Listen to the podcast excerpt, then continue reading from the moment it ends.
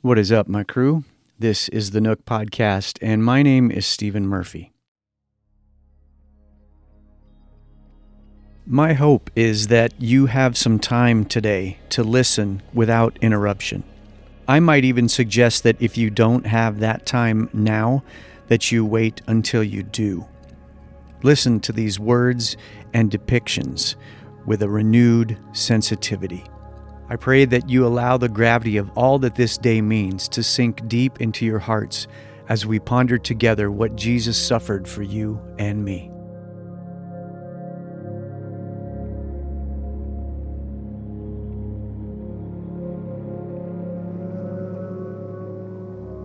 Today is Good Friday. I remember when I was a kid, and the more that I began to understand what Easter was really about, the less I could grasp why we referred to the day that Jesus was crucified as a good day. I'm a little older now, and as I have said a couple of times this week, we have the advantage of looking back at Jesus' life through the lens of history. And while he did suffer many terrible things that fateful day, we now know that it was all for our good.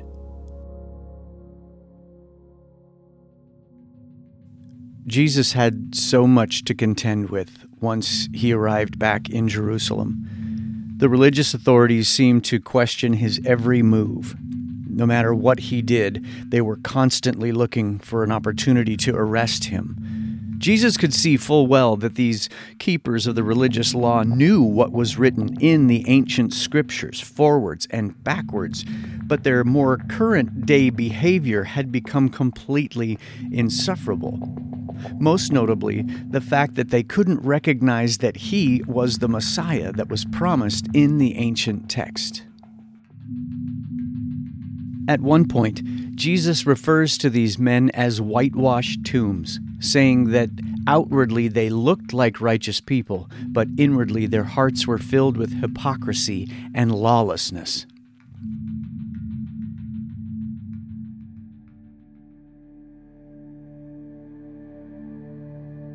In those last few days, Jesus' teaching took on a whole different tone as if to prepare his disciples and other followers for life without his physical presence. He knew that the timeline was coming to an end.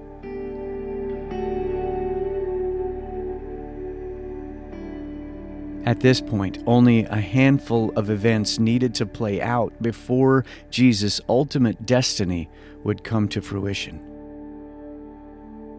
One of his own would sell him out Another, after insisting that he would never deny knowing him, did so three times. A long, agonizing night of praying so hard that he would finally utter the words, My Father, if it is possible, let this cup of suffering be taken from me. Yet I want your will to be done, not mine.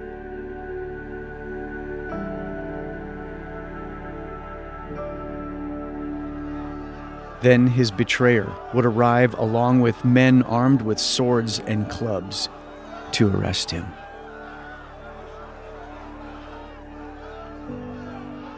In the middle of the melee, Jesus reminds everyone that this was all happening according to the timeline. And even after all that the disciples had learned in what Jesus taught, had seen the amazing things he had done and heard him say that all of this had to happen, they still weren't ready. And they all deserted him and ran. Jesus was taken away completely alone.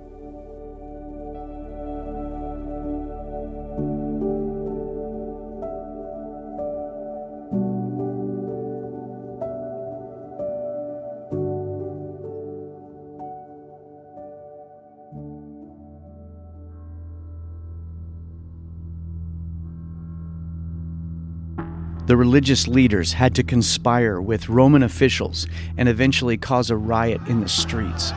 And the mob roared for his death.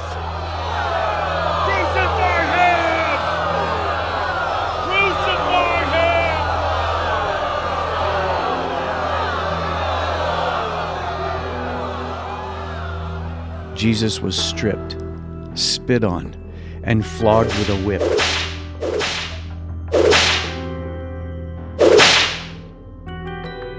Then the Roman soldiers mocked him after dressing him in a red robe and a crown made of thorns. After ridiculing him relentlessly, they led him away to be crucified.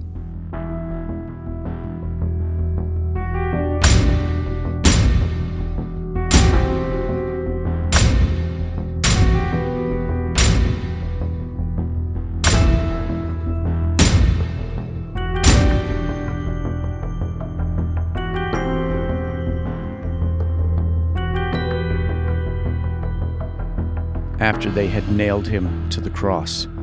The soldiers gambled for his clothes by throwing dice. Then they sat around and kept guard as he hung there.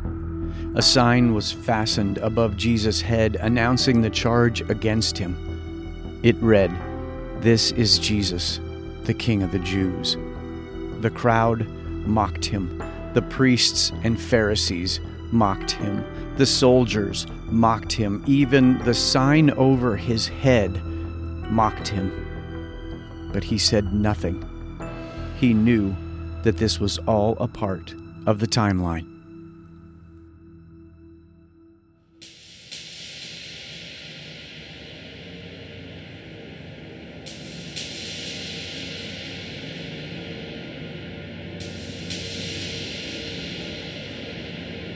At noon, darkness fell across the whole land for several hours until Jesus called out with a loud voice, My God, my God, why have you abandoned me?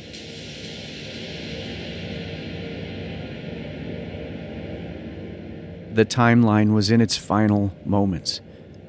The weight of all humanity's sin and darkness affixed on his shoulders so beaten and bruised that his face was hardly recognizable.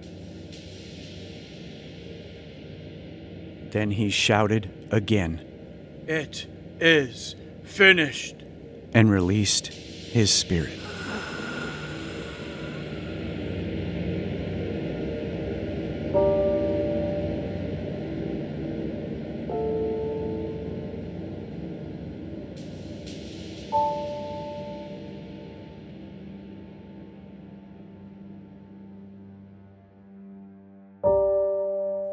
Later that night, a man who had recently become a follower of Jesus asked if he might have Jesus' body for burial.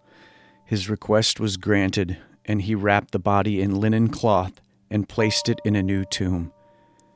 He rolled a great stone across the entrance and left.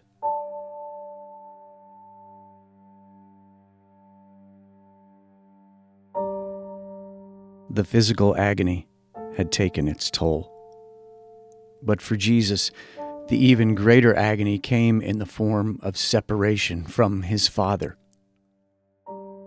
With his own full consent, Jesus suffered unthinkable punishment and an unfathomable death. So perhaps you arrive here in this moment like I did as a child and many times since then, asking, So what's so good about Friday? The answer is the same as it is for any of your darkest days Jesus. The only way that he could serve as a ransom for you and me was to be good. He led a perfect life, taught a perfect plan, and though he endured the most brutal trial and execution that hell could muster, he did it all willingly so that we might never be separated from the love of God.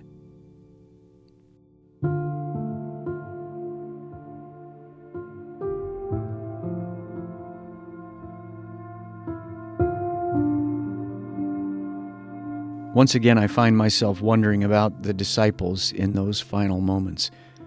No matter how much Jesus had tried to prepare them for what they were witnessing, it had to look like a bad dream. I picture them that evening, gobsmacked with all they had seen that day. no words could possibly convey the feelings of loss and sadness, replaying so many scenes in their heads from the last three years.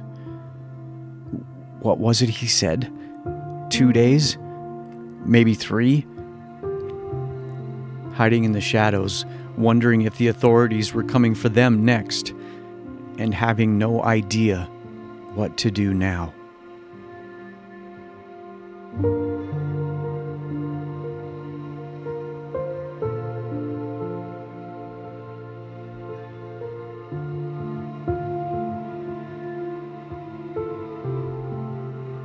For those of us who follow Christ, this may be the most difficult sequence of events to ever consider. There is no simple way to conclude an episode like this, so I will just say thank you for listening and leave you with words from Ephesians chapter 3. When I think of all this, I fall to my knees and pray to the Father, the Creator of everything in heaven and earth. I pray that from His glorious, unlimited resources, He will empower you with inner strength through His Spirit. Then Christ will make His home in your hearts as you trust in Him. Your roots will grow down deep into God's love and keep you strong. And may you have the power to understand, as all God's people should, how wide, how long, how high, and how deep His love is. May you experience the love of Christ, though it is too great to understand fully. Then you will be made complete in all the fullness of life and power that comes from God.